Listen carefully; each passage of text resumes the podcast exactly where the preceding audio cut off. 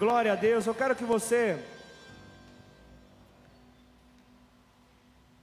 abra sua Bíblia em Salmo 119, é, 119 versículo 105.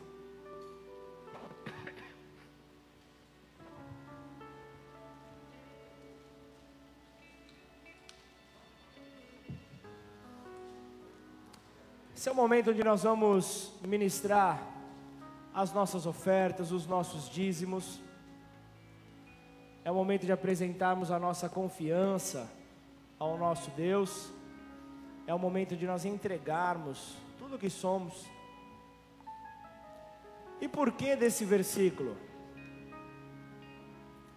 Lâmpada para os meus pés é a tua palavra, e luz para os meus caminhos.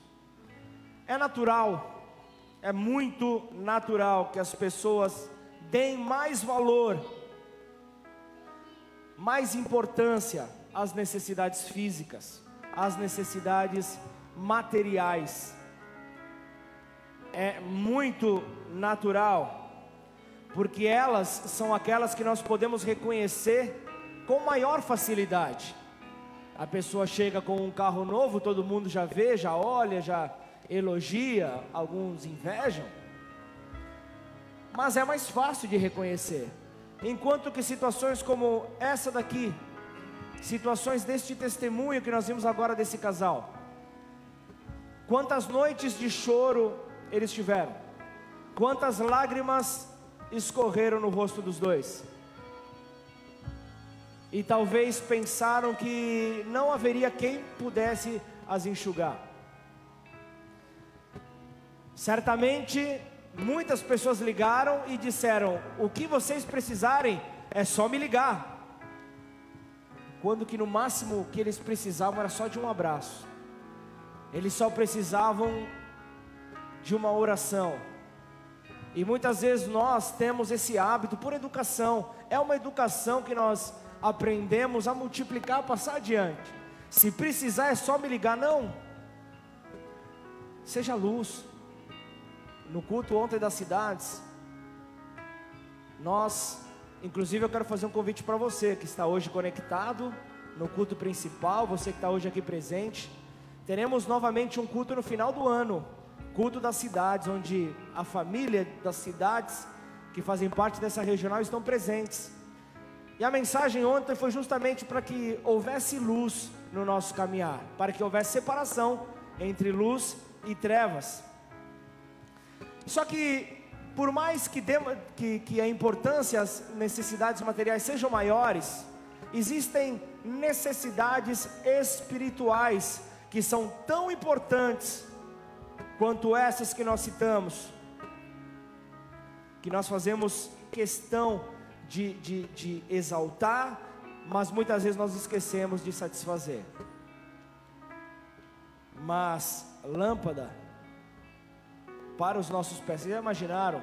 Apaga as luzes, por favor, Rô. Fabião, apaga as luzes, por favor, só para só a gente ver a diferença que faz quando a luz não está acesa. Pode, aqui também, não, não, deixa, deixa que a iluminação está lá. Mas dá uma olhada aqui, eu não enxergo o rosto de ninguém. Já por ter astigmatismo, já não enxergo a luz acesa. Com a luz apagada, então, não sei quem está na última fileira, não tenho a mínima ideia. Pode acender, por favor. Obrigado. Obrigado, Rô.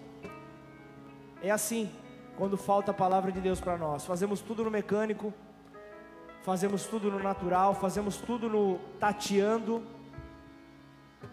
e não com direcionamento da parte de Deus. Por isso que Deus possa trazer este conceito para nós. Começar pelos nossos obreiros, o Fábio, o Wellington, o Diego, o Rô, Talita. Enxerguei, hein?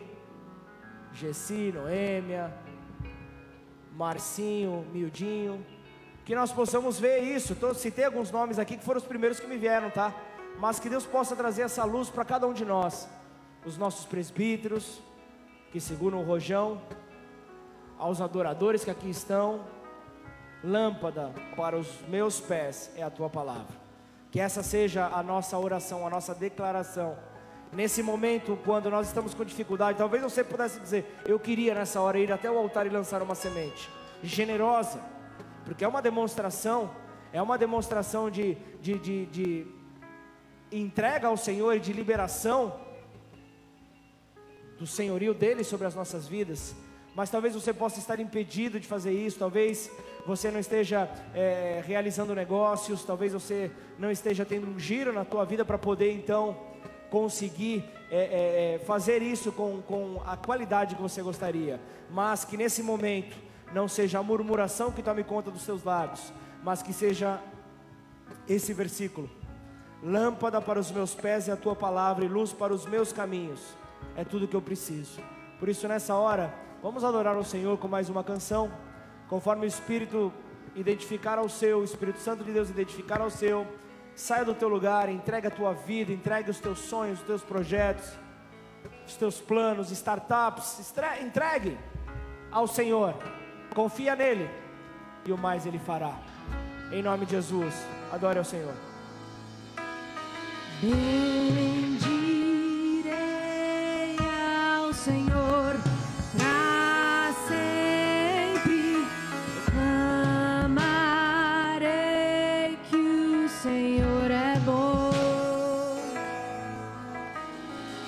day.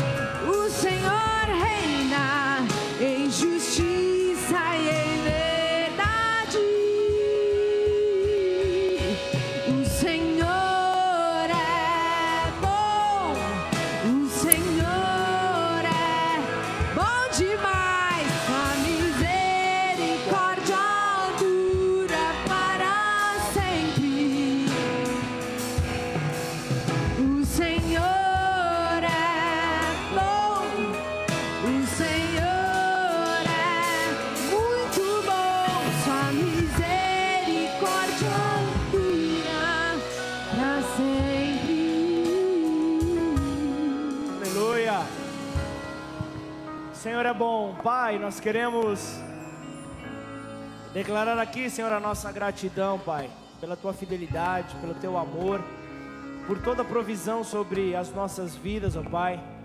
Se estamos hoje aqui é porque temos condição, Senhor, de ter o, o fôlego de vida, o ar que respiramos. Temos condição, Pai, de ter uma, uma, uma roupa para vestir. Temos condição, Pai, de ter um alimento para nos alimentar. São tantos, ó Deus, os testemunhos que temos para dar, Senhor. E nós continuamos a dizer que o Senhor é bom. Nós continuamos a dizer, Pai, que infinita é a tua bondade sobre as nossas vidas, ó Pai. E eu quero declarar sobre esta casa, sobre esta família, sobre a bola de neve Ribeirão Preto, Pai. Quero declarar, Senhor, esta bondade que não tem fim. Nos leve para mais perto da cruz. Nos leve para mais perto do Senhor, ó Pai. E assim possamos, ó Deus, refletir, ó Deus, a tua luz. Gratos, ó Deus, em nome de Jesus. Amém. Glória ao Senhor. Queira se acomodar, queira tomar o seu lugar. Hoje é a oportunidade da vida. Hoje é a sua oportunidade. Oportunidade de ter a sua vida transformada por meio da palavra do Senhor, a palavra do Altíssimo.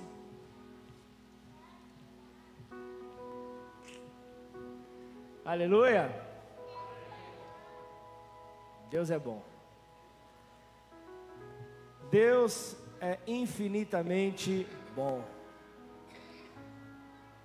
Que Ele fale conosco nessa noite, que Ele encontre corações dispostos a obedecê-lo, que Ele encontre corações rendidos, corações apaixonados, corações sedentos por mais, porque eu sei que tem mais.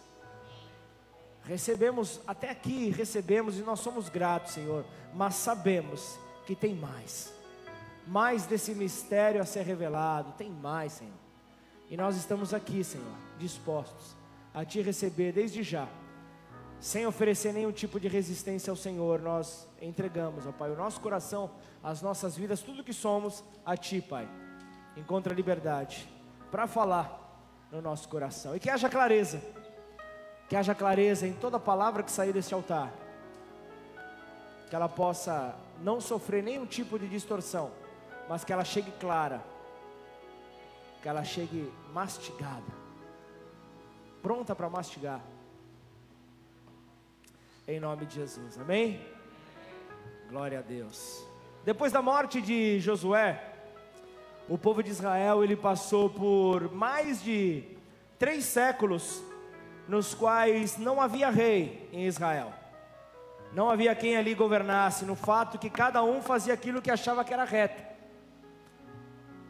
Cada um caminhava de acordo com a sua vontade.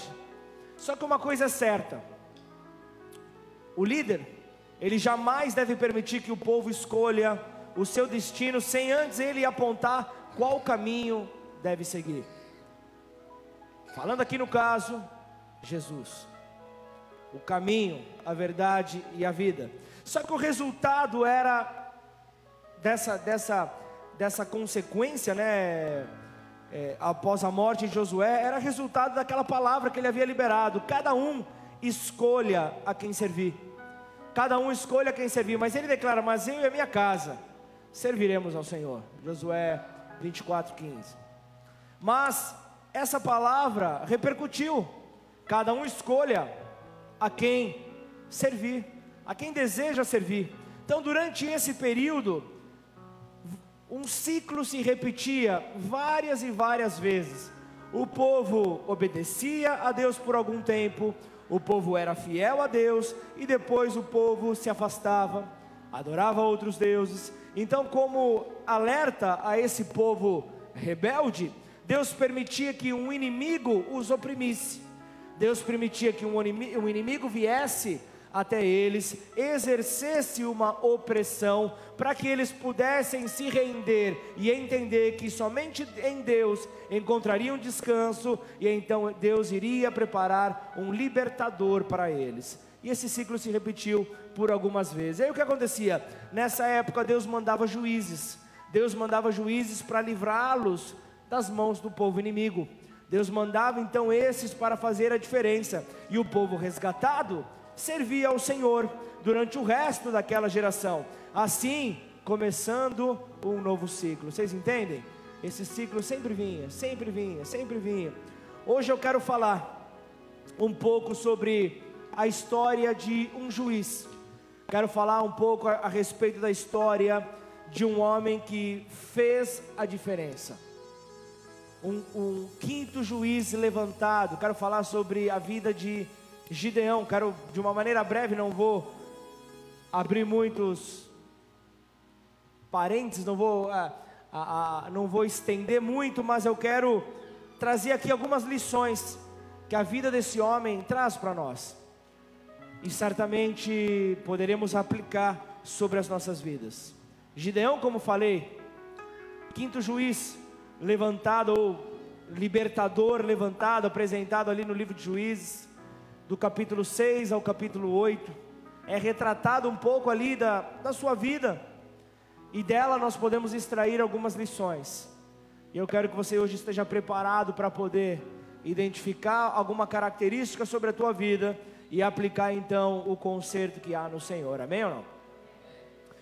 Os israelitas, eles tinham passado por sete anos de opressão, sete anos de um povo inimigo vindo sobre eles, de um povo é, é, os oprimindo, o povo roubando, e todos os anos o que, que acontecia?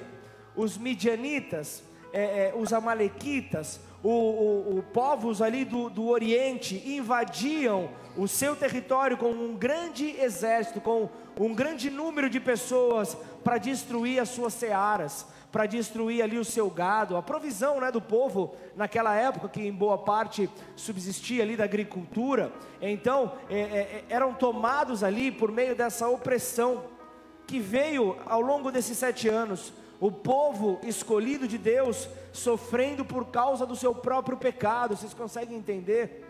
Uma consequência trouxe então essa opressão.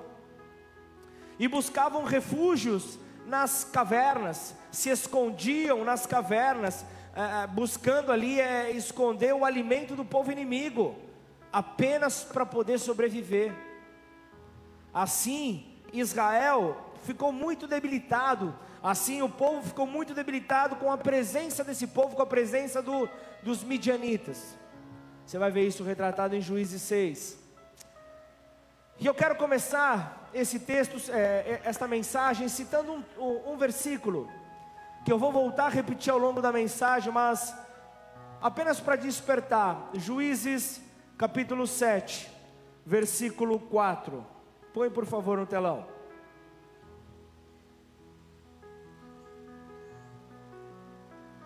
Procura aí aqueles que, que gostam de anotar, aqueles que gostam de riscar a agenda, a, a Bíblia, marcar a Bíblia.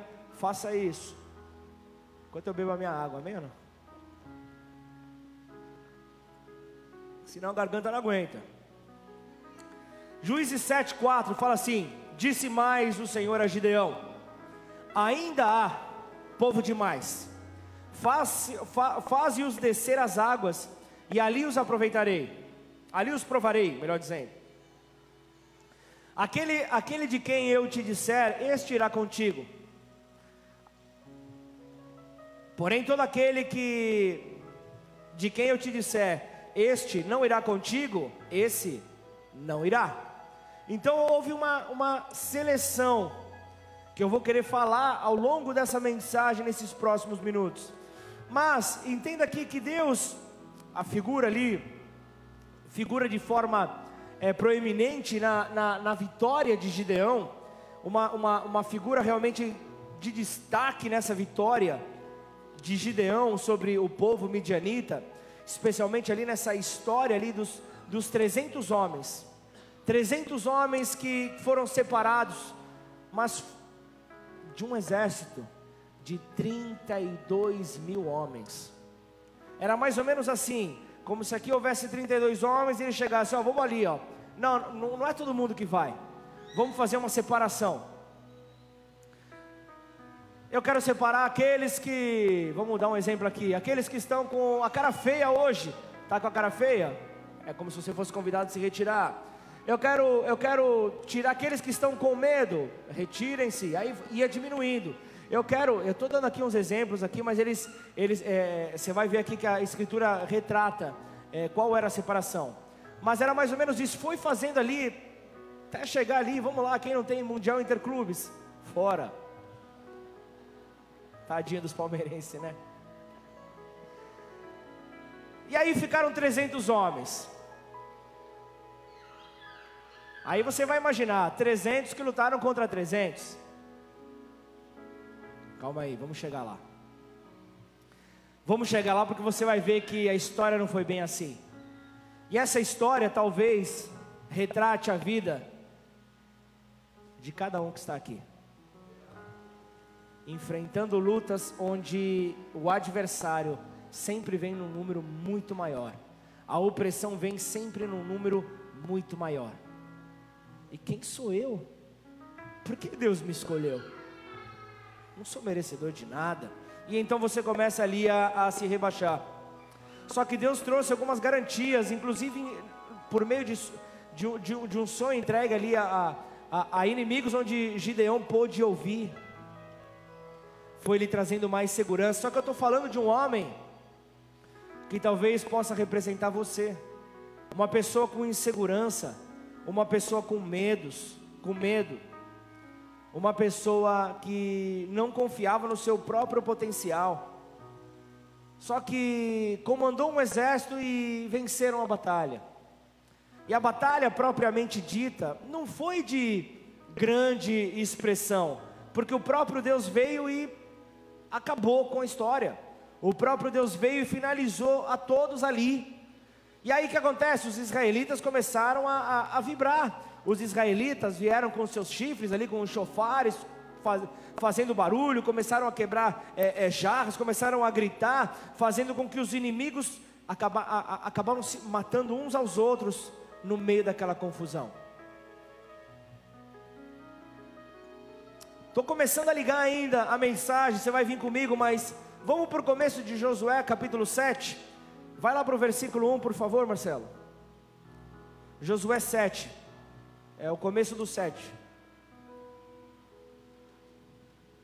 Então Jerubaal, que é Gideão, se levantou de madrugada, e todo o povo que com ele estava, e se acamparam junto à fonte de Arode, de maneira que o arraial dos midianitas lhe ficava para o norte, no vale, de fronte ao outeiro de Moré. Disse o Senhor a Gideão: É demais o povo que está contigo, para eu entregar os midianitas nas suas mãos. Israel poderia se gloriar contra mim, dizendo: A minha própria mão me livrou. Até aqui. Então percebam o que está sendo dito aqui no texto. A direção de Deus era que, uma frase que me chamou muita atenção, a fim de que Israel não se glorie, a fim de que os meus filhos não se gloriem. Desde o começo, Deus deixou claro que aquilo que ele queria era que a glória fosse para ele, a glória da vitória fosse para ele. Se houvesse um número é, é, próximo ao, ao povo inimigo e eles vencessem aquela batalha, certamente eles pensariam: foi, foi a qualidade do nosso exército, foi a nossa estratégia de guerra, foi a maneira como nós posicionamos ali os nossos guerreiros, a sur, a, o fator surpresa, e começariam ali a querer desenvolver táticas de guerra. Só que Deus deixou bem claro: a glorificação única de Deus é um preço de milagre. Porque o exército do povo de Israel era de 32 mil contra 135 mil. Esse era o cenário inicial. Já ouviram aquela expressão? Pode ficar pior? Então, aconteceu aqui. Por isso, a nossa vida não é exclusividade nenhuma. Por isso, talvez se você fale, ah, mas você viu o que aconteceu essa semana com a minha vida? Piorou a minha situação? Calma, tem saída para isso. Calma, Deus vai trazer o resgate. Então o que, que acontece? É, é, o, o fator desse número ter piorado vai tornar ainda mais inacreditável o pedido israelita de que, Gide, que Gideão reinasse sobre eles. Como? Um homem inseguro iria reinar sobre um exército pequeno que precisaria derrotar um grande exército. Como que isso poderia acontecer? como é que Deus poderia então livrar o povo da mão dos midianitas? Como que isso poderia acontecer? Não é possível. Só que Deus ouviu o choro arrependido. Repete comigo: Deus ouve choro arrependido. Então esse é o nosso papel. Deus ele ouve o choro do seu povo. E ele resolveu salvar então o seu povo de um modo incomum, de um modo que é bem característico, inclusive a assinatura lá vem Deus, o Senhor dos exércitos. Uma, uma, uma maneira de agir que você não consegue explicar, porque é algo celestial. Então ele começa esse milagre com um homem chamado Gideão, que vinha de uma família pobre, de uma família insignificante da tribo de Manassés. Um homem de origem bem humilde, um homem que se achava insignificante no meio do povo em que ele habitava. Aí primeiro Deus vem e converte a Gideão, dando prova clara da sua autoridade, do seu poder divino sobre todas as coisas. Em seguida, então, ele, ele deixa claro para Gideão: ele tem que destruir os ídolos do seu próprio pai, para que pudesse então haver ali o trabalhar de Deus, tirando toda a influência de pecado, todo ponto de apoio. Sabe aquelas coisas que ainda te levam a pecar, que você deixa guardado? Os pecados de estimação. Isso é um grande problema para nós. Então eu vejo que Gideão teve que se posicionar, só que eu vou explicar um pouco mais para frente acerca dessa destruição dos ídolos. Então ele chamou ali soldados, chamou ali é, pessoas ali das tribos de Israel para lutar contra esse formidável exército de invasores. Ele começou a preparar ali porque o negócio ia ficar esquisito. Então ele reúne 32 mil soldados com o fim de querer derrotar a 135 mil, sentaria nessa barca furada? Só eu, só eu que, que, que, que, que ficaria receoso? Ou tem mais pessoas que ficariam receosas? Levanta sua mão. Glória a Deus, eu estou vendo que tem valentes aqui que eu vou chamar para intercessão. Nego que não ficou com medo de, de ser 4 para 1. Vai treinar ali com o Paulão. Povo guerreiro, mas vamos lá, vamos entender o que, que vai acontecer aqui. Era uma situação que eles, eles tinham que enfrentar quatro soldados do inimigo para cada um deles.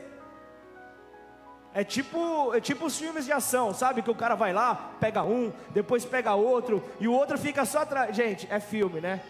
Fala aí, Marcinho. É filme. O, o cara vai batendo em um, o outro fica no lugar ali esperando a vez dele, né? Para, né, gente? O negócio aqui é real, é, é, é 135 mil para 32 apenas. Agora vamos continuar. Versículo 3, Marcelo, por favor. Apregou-a, pois, aos ouvidos do povo, dizendo: Quem for tímido e medroso, volte e retire-se da região montanhosa. Você já pensou se eu chego aqui? Quem é tímido e medroso? Por, por gentileza, a porta da rua, a serventia da casa. Você já Não, mas aqui, aqui é Deus falando por meio de Gideão ou vai ou vai. Olha só, segura comigo aí, ó, para você ver. Você vai hoje, na tua oração, você vai dizer: O meu pastor, ele é bom demais. Obrigado, porque eu sei que você vai fazer essa oração. Você vai fazer também essa oração? Faça isso em nome de Jesus. Versículo 3: Apregou, pô, eu, eu, onde que eu tinha parado? Eu já tinha lido 3, eu vou ler de novo. Apregou, pois, aos ouvidos do povo, dizendo: Quem for tímido e medroso, volte e retire-se da região montanhosa de Gileade. Então voltaram do povo 22 mil. Tinha gente é, é, medrosa ou não? Tinha muita gente medrosa. É, e 10 mil ficaram. Disse mais o Senhor a Gideão: Ainda há povo demais. Não foi suficiente. Ainda há povo demais. Faze-os descer as águas e ali os provarei. Aquele de quem eu te disser, este irá contigo, esse contigo irá. Porém, todo aquele que eu te disser, esse não irá contigo, esse não irá. Fez Gideão descer o, os homens às águas. Então o Senhor lhe disse: Todo que lamber a água com a língua, como faz o cão, esse porás à parte. Olha a maneira da seleção, hein, gente? Como também a todo aquele que se abaixar de joelhos a beber. E você aí pensando, para que, que eu vou usar número primo? Olha só, Olha só aqui a, a seleção como era. Vem, vem comigo, ó. Então disse o Senhor a Gideão: Com esses trezentos homens que lamberam a água, eu vos livrarei. Gente, de 32 mil, o número caiu para 300. É complicado ou não? 300 contra 135 mil. Vem. E entregarei os midianitas nas suas mãos. Essa é a palavra do Senhor sobre a tua vida. Pelo que a outra gente toda que se retire, cada um para o seu lugar. Então o que, que eu vejo aqui? Ó? Pelo menos aqui eu vejo dois terços são covardes. O texto vai descrevendo isso. Só que diante de um exército vitorioso, em um exército vitorioso, a primeira estratégia é uma seleção rigorosa. Por isso é necessário uma seleção rigorosa. E Deus sabe, sabe recrutar o seu exército. A palavra de Deus faz a própria reciclagem. Porque Deus escolhe ah, pessoas desqualificadas. Essa deve ser a sua pergunta. Por que é que Deus escolhe pessoas que parecem ser a última opção? Não sei se você no teu tempo de escola, na hora que os times eram separados, você era o último a ser escolhido ou de repente te colocavam para ficar no gol. Se essa é a sua condição, realmente, só lamento, porque você passou uma infância difícil, mas hoje Deus te trouxe a dupla honra e você está aqui, graças a Deus. Mas a educação física não era tão forte, mas Deus é bom. Mas era mais ou menos assim que ele faz a seleção para aqueles que vão para frente para a guerra aqueles que talvez ficassem por último, fossem o goleiro de repente, o que sobrou para ser goleiro. Mas por que, que Deus faz isso? Ele faz isso para obter, obter a atenção do mundo, para que o mundo possa ver que Ele está no controle, para levar a glória a Ele, para conservar a mensagem simples, para que ela permaneça simples, para promover a confiança exclusivamente nele, não em pessoas não no número, na quantidade de pessoas, não nos capacitados, mas nele. Mas o principal, para encher-nos com o seu poder. Obrigado pelo teu glória a Deus tão entusiasmado, que me faz ficar mais motivado a querer liberar essa palavra. Porque eu sei que tem resistência a cair nessa noite. Porque se eu recebo uma palavra dessa, eu falo, não, é minha, é minha, Senhor. É mais ou menos, depois, se, se, se, se você puder, pede para a pastora da igreja mostrar para vocês o vídeo do buquê do nosso casamento. Foi mais ou menos isso. Nós tínhamos uma amiga, puxa, está solteira até hoje. Tati. Deus é mais, mas Pensa numa mulher que subiu com o cotovelo armado de um lado, com o outro do outro, dando um, aquele eh, eh, o, o cabo de arraia ali do, da capoeira, já derrubando quatro, e aí depois ela pegou com uma adolescente de 12 anos e ela deu uma sacudida. Deu duas, na terceira ela falou: "O buquê é meu". E, e, e deu só uma jogo de cintura nela. Assim tem que ser, Fábio, quando a palavra for liberada sobre a tua vida. Você tem que pegar e falar: essa palavra não é de ninguém, essa palavra é minha.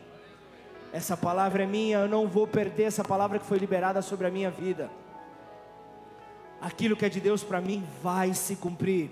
Aí quando Gideão, olha só, vamos voltar para a palavra. Quando Gideão permitiu que aqueles covardes, que aqueles medrosos fossem embora, quando ele liberou aqueles que só estavam fazendo número, mas estavam atrapalhando o plano de Deus de acontecer, restando apenas ali 10 mil. Aí você vai ver, né? Para entender aquilo que representava naquele momento, né?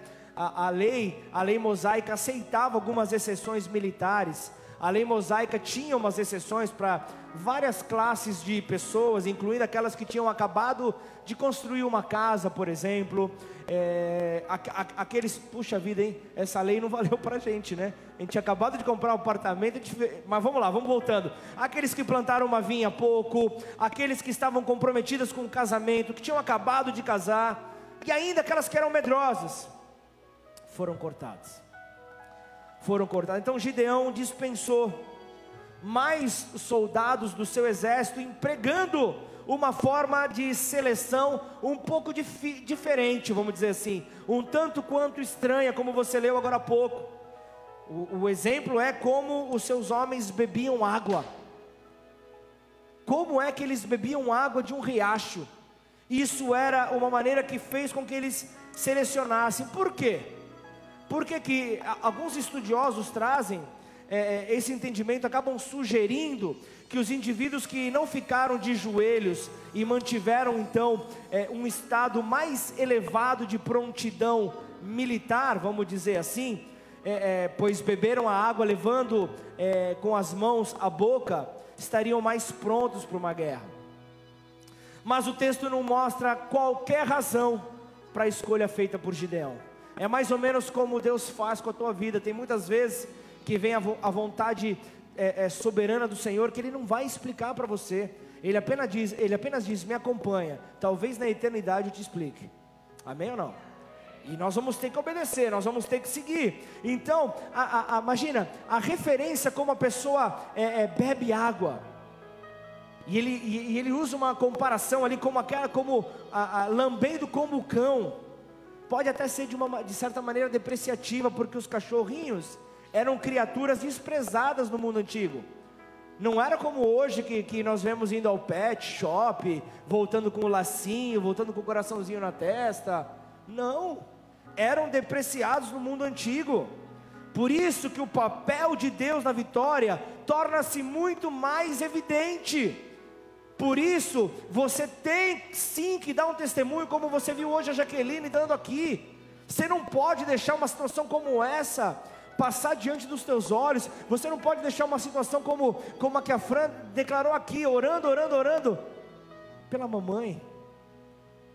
E poder estar tá ali na beira da piscina. Gente, próximo batismo, tem algum familiar teu, algum amigo, alguém da tua célula, seja alguém que esteja ali pronto na saída da piscina, o primeiro abraço. Vocês não têm ideia. Não, vocês devem ter ideia. Alguém abraçou vocês? O primeiro abraço é algo muito significativo. É algo que te dá coragem, é algo que te incentiva a prosseguir, é algo que te faz diferente da postura que Gideão se apresentou ali no começo. Eu tenho medo, eu sou inseguro, eu não vou conseguir liderar esse povo, eu não vou conseguir avançar. Só que ele foi, ele liderou. Só que o que, que eu vejo? Ironicamente, o próprio Gideão era, era um medroso. O próprio Gideão, o próprio Gideão estava com medo, o próprio Gideão estava inseguro. Sabe aquele sentimento talvez que você tenha de não conseguir enfrentar algum, alguns desafios que você sabe que você precisa enfrentar? Você sabe que você precisa é, é, realizar um confronto para que aconteça então o, o, o obstáculo saia do teu caminho? É dessa maneira que ele está falando. Então era praticamente impossível era praticamente impossível esse homem vencer com um exército de 300 homens. Aí eu vou para o versículo 12, vem comigo. Só para ir adiantando e fazendo a conexão. Os midianitas, os amalequitas e todos os povos do Oriente cobriam o vale como gafanhotos em multidão, e eram os seus camelos em multidão inumerável, como a areia que há na praia do mar era a trindade dos gafanhotos. Você viu ali midianitas, amalequitas e os povos do Oriente. Esse versículo aqui está mencionando a força dos inimigos de Israel. Eles eram incontáveis, está falando aqui, uma multidão inumerável. Estava falando ali de um povo ali, incluindo números intimidadores, incluindo números realmente assustadores, e ainda falando de incontáveis camelos, que eram as Ferraris daquela época para você entender como o negócio estava estreito, como o caminho ali deles era estreito. E para um caminho estreito, se Jesus não estiver de mãos dadas conosco, como a gente vai conseguir passar? E então veja aqui, talvez você já tenha se sentido alguma vez é, é, abarrotado pela força do pecado, ou ainda pasmado com, com, por, ter, por, por aquelas tentações que acabam te desnorteando.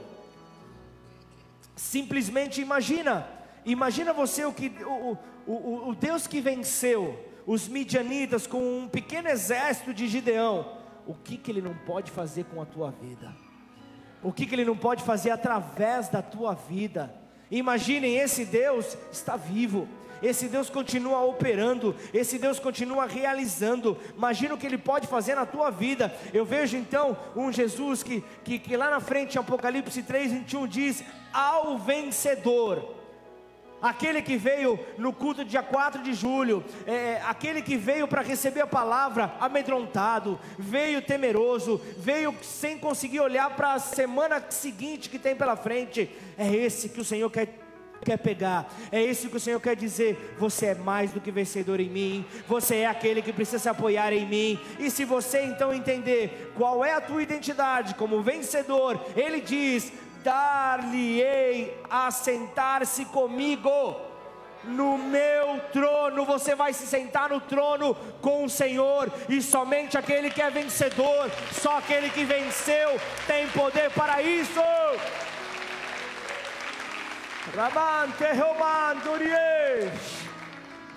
Você confiará nele o bastante para vencer os inimigos sobre a tua vida. Os inimigos que trazem tentação, os inimigos que trazem o pecado, Ele vai trazer então a força para você crer, Ele que vai trazer então a esperança para a tua vida, mas, existe sempre um mas, mas toda missão começa em casa, toda missão não, não é aquilo que você recebeu hoje, não é a quantidade de glória que você deu, pois por mais que, que, que, que, o teu pastor insistente fica falando da glória, da glória, acorda, filho de Deus, por mais que, que o teu pastor fale isso, a tua missão começa em casa. Vamos para Juízo, agora volta Marcelo, capítulo 6, volta por 25, para entender como a gente chega então em Juízes 7.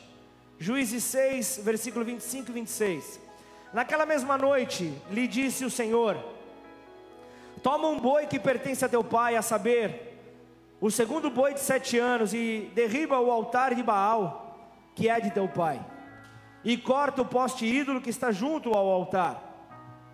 Edifica ao Senhor teu Deus um altar no cimo desse baluarte, em camadas de pedra, e toma o segundo boi e o oferecerás em holocausto com a lenha do poste ídolo que vieres a cortar. Você está entendendo como é que começa? Uma vez que Deus chamou a atenção de Gideão, uma vez que Deus chamou Gideão para ele, ele acaba entregando a ele a sua primeira missão. Gideão, você precisa destruir. Lembra que eu falei? Ele precisou destruir os ídolos do pai. Aquilo que gerava o ponto de apoio, era necessário então a destruição. Só que do próprio pai era aquele que estava com ele, era aquele que caminhava com ele, mas estava aí indo contrário à vontade de Deus, e, e não só destruir esse altar, mas levantar um altar ao Senhor no mesmo lugar, para mostrar quem é que realmente tem poder. É tirando tudo aquilo, é as trevas, para que a luz seja colocada no lugar.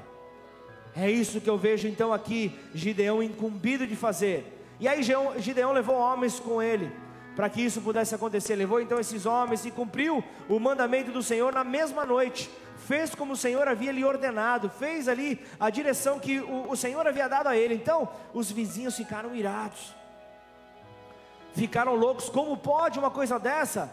O rapaz vem aí, destrói tudo que é teu. Mas o pai de Gideão foi o segundo a se converter. O pai de Gideão, ele entendeu o significado desse ato e o defendeu. Sabe por quê? Porque é, é, é, é bem isso. Um Deus com, com D minúsculo que não consegue se defender, um Deus com D minúsculo que não consegue se defender contra um punhado de homens, não merece defesa pelos homens. E então ele estava falando: de, nós devemos dar toda adoração a quem detém realmente todo o poder, sobre céus, sobre terra. Então, diante desse Deus que Gideão está levantando um altar, seja dado toda adoração toda adoração seja apresentada a Ele. Então a nossa missão, como a de Gideão, começa em casa. É destruir todos os ídolos. Ah, mas pastor, o que é ídolo? É tudo aquilo que nós colocamos à frente do nosso Deus. Sabe a pergunta que eu costumo fazer aqui na igreja para as pessoas? Como que está a sua leitura da Bíblia? Hum, esse, esse, esse efeito sonoro é 99% que faz. Hum, não, 99 eu posso ser muito injusto, mas um grande número elevado. Hum, poderia estar melhor, mas também, quem tem tempo hoje em dia? Aí eu paro, eu olho, falo, como assim? Aí eu vejo redes sociais alimentadas. Aí eu vejo os outros afazeres, cada um tem direito a fazer o que bem entender. Diga-se de passagem. Mas dizer que eu não tenho tempo para conhecer mais esse Deus, mas eu tenho para alimentar o meu ego, talvez você não tinha esse nome revelado para você, mas é idolatria. Idolatria. Talvez você pode me dizer, mas eu passo meu tempo no YouTube vendo pregação de A, B, C, D, E, F, G, H, ok. E a letra J? E Jesus?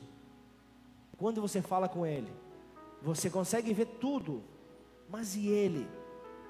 E Ele? Quando você consegue ter tempo para Ele? Então a nossa missão começa em casa. Um dos alvos de cada servo de Deus é influenciar, influenciar sua família ao Senhor. Nós vemos aqui o exemplo da Adriana. Foi influenciada e graças a Deus de uma maneira positiva. E como é que nós estamos influenciando a nossa família? Será que nós estamos jogando eles mais distantes do Senhor ou estamos trazendo eles para perto? Ah, pastor, mas nem Jesus teve honra na sua própria casa. Ok, mas qual é a imagem que você está passando? Josué 24, 15. Josué, ali naquele momento, ele diz: Pode ser o que, o que vier, pode adorar o que quiser. Ó, vamos lá. Porém, se parece mal servir ao Senhor, escolhe a quem vocês querem servir. Se a deuses a quem serviram vossos pais, que estavam além do Eufrates, ou aos deuses dos amorreus, em cuja terra habitais. Mas ó, o negócio é o seguinte: na minha casa eu tenho autoridade. Na minha casa, quem, quem escolhe a adoração sou eu. Eu e a minha casa serviremos ao Senhor. Você pode dizer isso? Eu e a minha casa serviremos ao Senhor? Então, que, que assim possa acontecer. Então, o fundamento está estabelecido. Então, o fundamento está estabelecido na vida de Gideão. E então, agora nós entendemos melhor Juízes 7. Como alguém tomado de medo, como alguém tomado de insegurança, enfrentou aquela batalha, pois confiava quem era o seu fundamento, confiava quem estava indo à frente na batalha, sabia que era o Senhor dos exércitos, sabia que não era ele, sabia que não era a limitação dele, não era, não era a, a, a, a fragilidade dele. Mas eu volto a dizer, a, a desvantagem militar era 4 para 1, e quando ficaram 300, o número ficou assustador. O, o, o, número cresceu e muito. Só que Deus não deixou Gideão entrar na batalha com esse número. E aí então o número, uma vantagem que ficou de 13,5 para 1. Então começa a pensar, para vencer o inimigo, cada soldado israelita começou a ver esse número multiplicar e chega no final, cada um tinha que enfrentar 450. Tranquilo? Cada um tinha que chamar no peito, ó, quatro, ó, em nome de Jesus todo mundo já se converteu, tal, mas briguinha de rua, de escola, ó, eu vou ali, você vai ali, tá bom, ok. Era tipo assim, eu vou com esses 450, você vai com aqueles ali. Você consegue imaginar uma coisa dessa? É, no mínimo, loucura. E quem disse que as coisas de Deus são enxergadas de uma maneira clara. Na sua infinita sabedoria, Deus manda Israel com uma desvantagem numérica tão grande, tão grande que ninguém poderia dizer que foi a mão do povo de Israel quem venceu. Porque quem olhasse iria dizer: houve uma intervenção sobrenatural. Talvez seja isso que você esteja esperando na tua vida. Talvez seja isso como aconteceu com Pedro, porque todos poderiam dizer ali: não foi a medicação, não foi a qualidade dos médicos, porque a morte era certa. A dificuldade era certa, o, o diagnóstico havia sido dado, mas houve um posicionamento. Não, peraí, eu e minha casa servimos ao Senhor. E nós cremos num único diagnóstico. Quem dá o diagnóstico final é o nosso Deus. E é Ele quem vai dizer, aquele que tem poder sobre a vida e sobre a morte, é Ele quem vai dar a palavra final. E assim é sobre a vida de cada um aqui. Mas o que eu vejo aqui, o que é que fazia esse homem, o que é que fazia então esse medroso, esse inseguro avançar? Juízes 6,12, coloca lá. Então o anjo do Senhor lhe apareceu e lhe disse: O Senhor é contigo, homem valoroso. O Senhor é contigo, ó inseguros. O Senhor é com cada um de nós. Ele vem, ele vem. Ele é com cada um de nós. O anjo do Senhor aqui, mais uma teofania. Mais uma demonstração aqui, ó, o Senhor aparecendo aqui. Fica tranquilo. Fica tranquilo que a tua retaguarda está garantida. Então, nas conversas com Gideão, Deus afirmou que a presença dele era com ele. Pode ficar tranquilo. Pode ficar tranquilo, já que eu estou contigo. Você vai ferir os midianitas como se fossem um único homem. Juízes 6,16. Você vai ferir como se fosse um único homem, não é aquele número assustador que você está vendo. Fica tranquilo. Então Deus afirmou isso por meio de sinais. Deus foi trazendo sinais. Ainda, ainda que Gideão escutou as palavras do anjo, ele não conseguia crer. Ele não conseguia crer. E eu vejo Gideão ali, Gideão pediu sinais para Deus. E aí Deus deu o sinal, ele foi pedir outro sinal. Ah, primeiro coloco ali o, o algodão é, na terra. O algodão precisa estar tá encharcado no dia seguinte. No dia seguinte Deus vai e faz. Ah, mas eu me perdoe, eu quero mais um sinal, Deus. Faz o contrário agora. A terra tem que estar encharcada pelo orvalho e o algodão seco. E começa aquela, aquele pedido de sinais. Não que Deus não responda há sinais, eu creio que, que é de acordo com a fé de cada um. Mas o que eu vejo aqui, eu vejo aqui que, que, que diante dessa insegurança, ele em nada difere a mim e a você nos dias de hoje. Sabemos o poder que o nosso Deus tem. E muitas vezes somos nós que entramos na fila dos sinais. Somos nós que vamos pedindo sinais após sinais. E ele então, homem valoroso eu, imagina, Gideão falou quem? Eu? guerreiro valente? De jeito nenhum. Então, naquele momento, não cabia na sua mente a ideia de que Deus poderia usá-lo de alguma maneira. Talvez é, assim seja o pensamento teu nessa hora. Como que Deus pode me usar? Diante das minhas dificuldades, diante da, da, da, da minha fragilidade, ainda usando uma estratégia que não faz o mínimo sentido. Imagina em termos militares, a, a, a pequena banda dos israelitas venceu o exército dos midianitas, os guerreiros de, dos midianitas. Como? Até hoje muitas pessoas não aprenderam essa lição.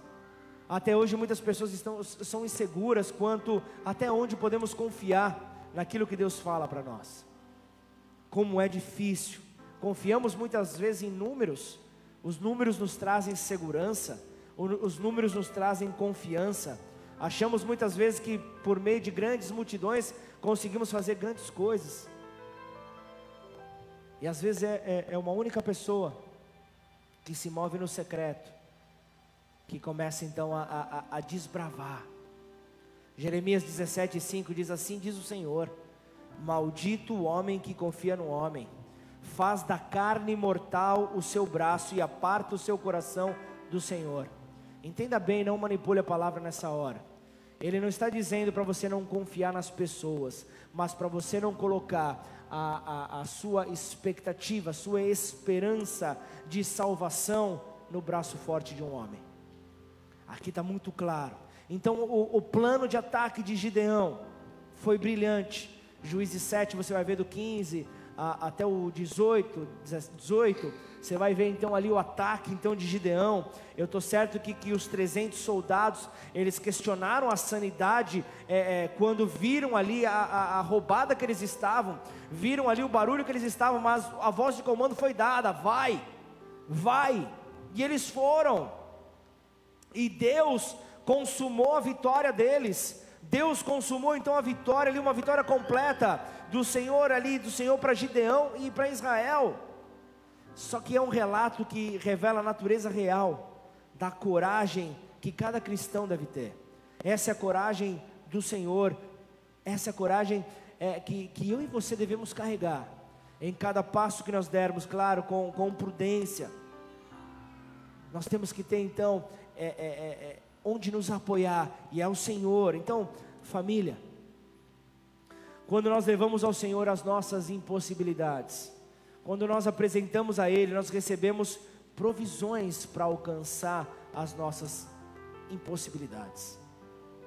Nós recebemos toda a provisão, mas leve ao Senhor, confia nele, e o mais Ele fará. Quanto mais nós dependemos dele, mais a nossa coragem aumenta. Porque talvez hoje a maneira que você se encontra é: eu não tenho outra condição a me apresentar a não ser corajoso. Eu não tenho outra coisa a apresentar a não ser coragem. Ou eu tenho coragem, ou eu eu morro, eu paro, eu abandono tudo. Quanto mais nós dependemos dele, dele, mais a nossa coragem aumenta, porque nós não precisamos é, justificar as nossas ações, ficar na defensiva ou ainda bater em retirada, nós não precisamos disso. Com a vida de, de Gideão, nós aprendemos que as provisões do Senhor são poderosas para, para vencermos as impossibilidades que surgirão no nosso caminho. Surgirão no nosso caminho, sim, não é porque nós aceitamos a Cristo que nós não vamos ter problema. Porque às vezes você vai, você vai ali realmente é, é, é, se questionar por quê? Por que, que aquele ateu? Por que, que aquele ateu vence? Por que, que aquele ateu se dá bem? E eu não, Senhor.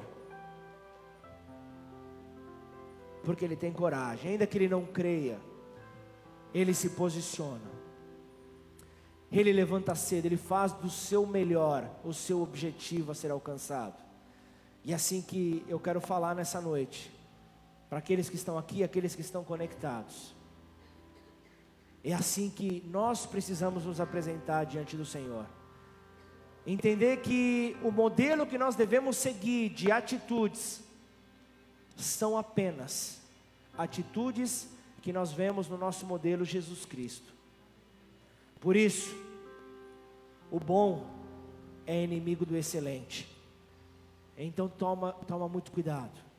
Toma muito cuidado em se contentar com o pouco e não ir atrás daquilo que Deus tem para você. Ouça a voz de Deus.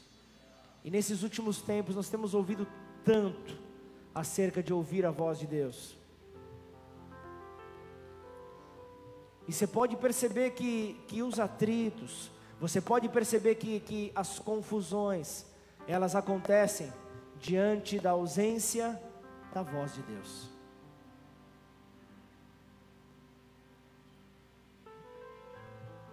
O que o Senhor realizou em Gideão e através de Gideão são ensinamentos para desvendar as impossibilidades que batem à tua porta, hoje, todas as manhãs.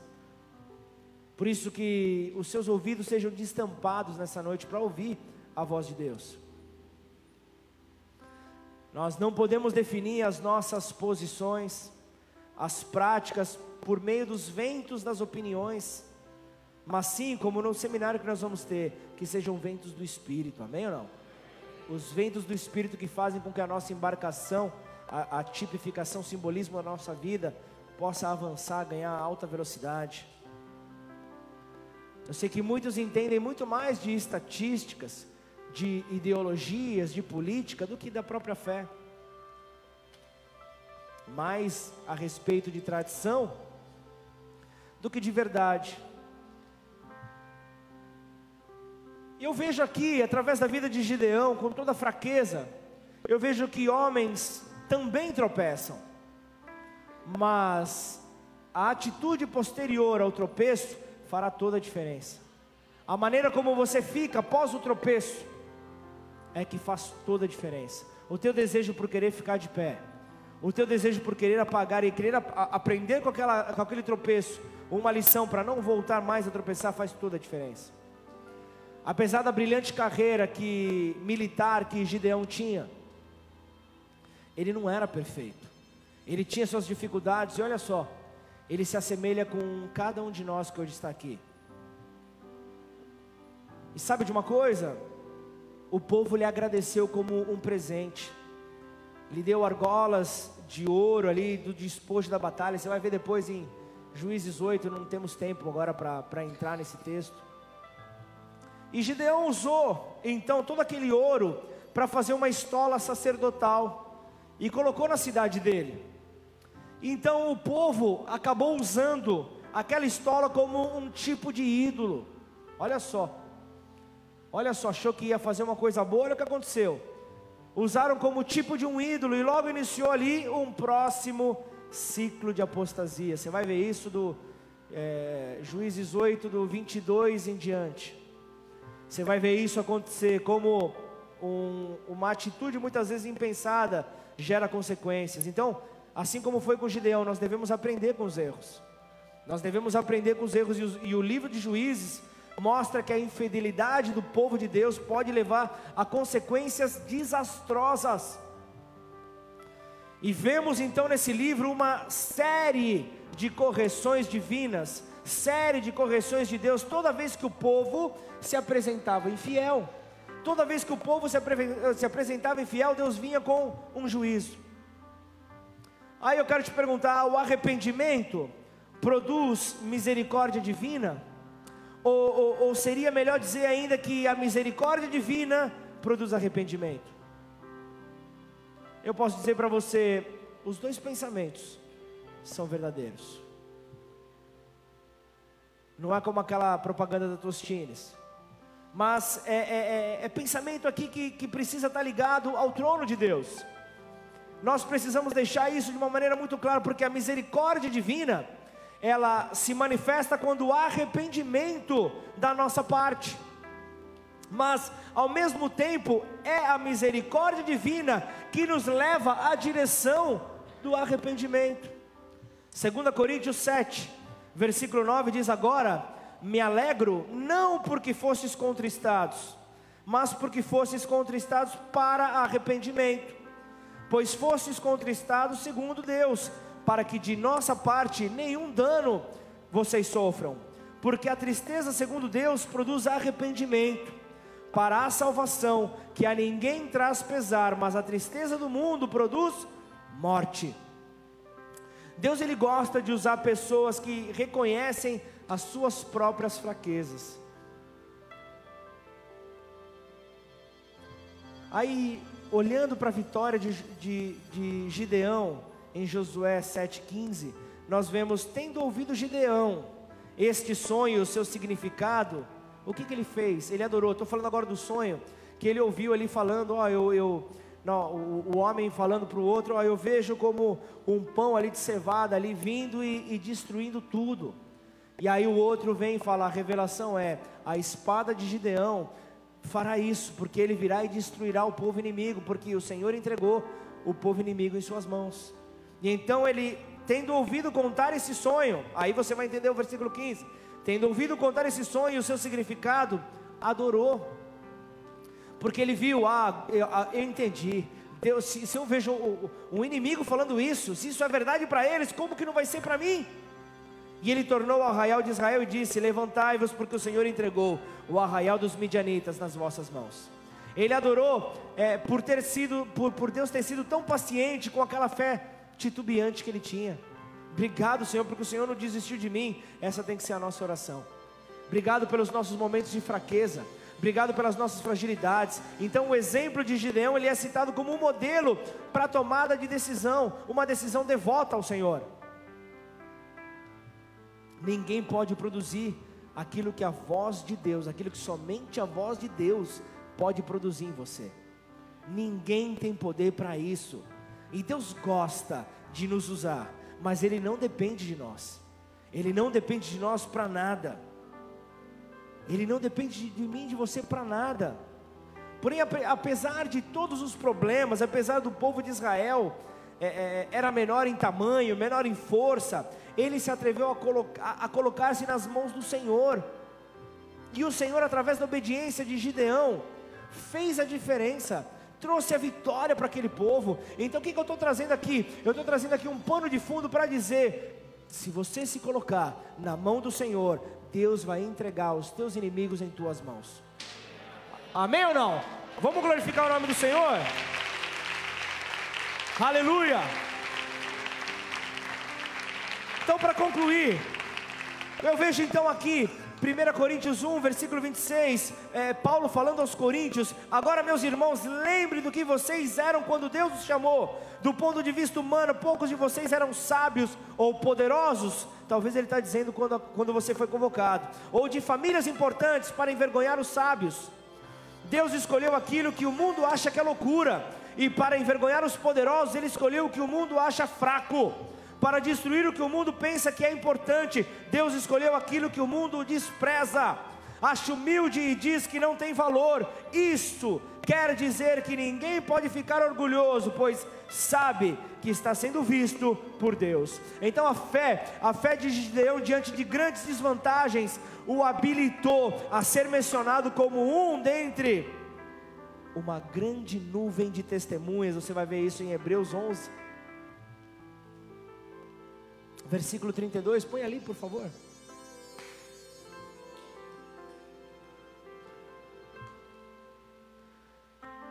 E quem mais direi?